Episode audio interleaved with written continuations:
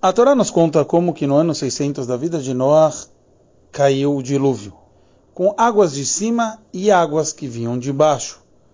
As águas que vinham de baixo também eram águas quentes, etc., que vinham de baixo da terra.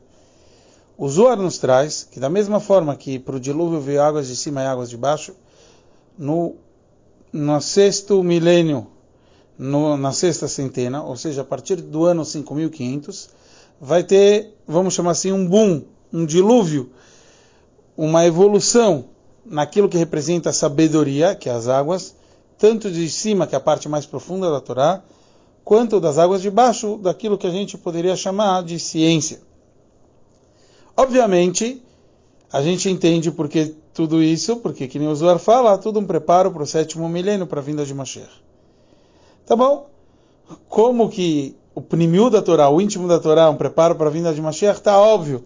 Todos nós já sabemos porque que é realmente é isso que vai acontecer quando o Mashiach chegar, essa vai ser nossa ocupação.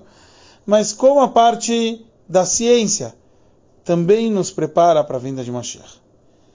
O Rebbe analisa que a gente tem um exemplo prático, como por exemplo, a gente vê através da rádio que uma pessoa se conecta de um canto do mundo ao outro canto do mundo. Hoje em dia, mais ainda, a gente vê como a nossa ciência vai evoluindo. Então, isso nos traz que a pessoa antigamente falava, Vem Hashem nitzavalav, Hashem está sobre você e sabe tudo o que está acontecendo no mundo. Antigamente a pessoa não tinha nenhum exemplo físico para isso. Hoje em dia a gente tem, a gente pode estar num canto do mundo sabendo exatamente o que acontece do outro, no outro canto. Mais ainda, se a gente for ver, assim como o ouro, a gente viu que os nossos sábios falam que o ouro foi criado só para poder existir ouro no Beit HaMikdash, Assim também tem coisas no mundo, quer dizer, todo o conceito da ciência é tudo é esse preparo para a gente entender esse propósito divino. E quanto mais a gente estuda, mais profundo a gente entende essa união perfeita, que tudo que existe no mundo é um propósito divino, e tudo é para chegar lá com a vinda de Mashiach.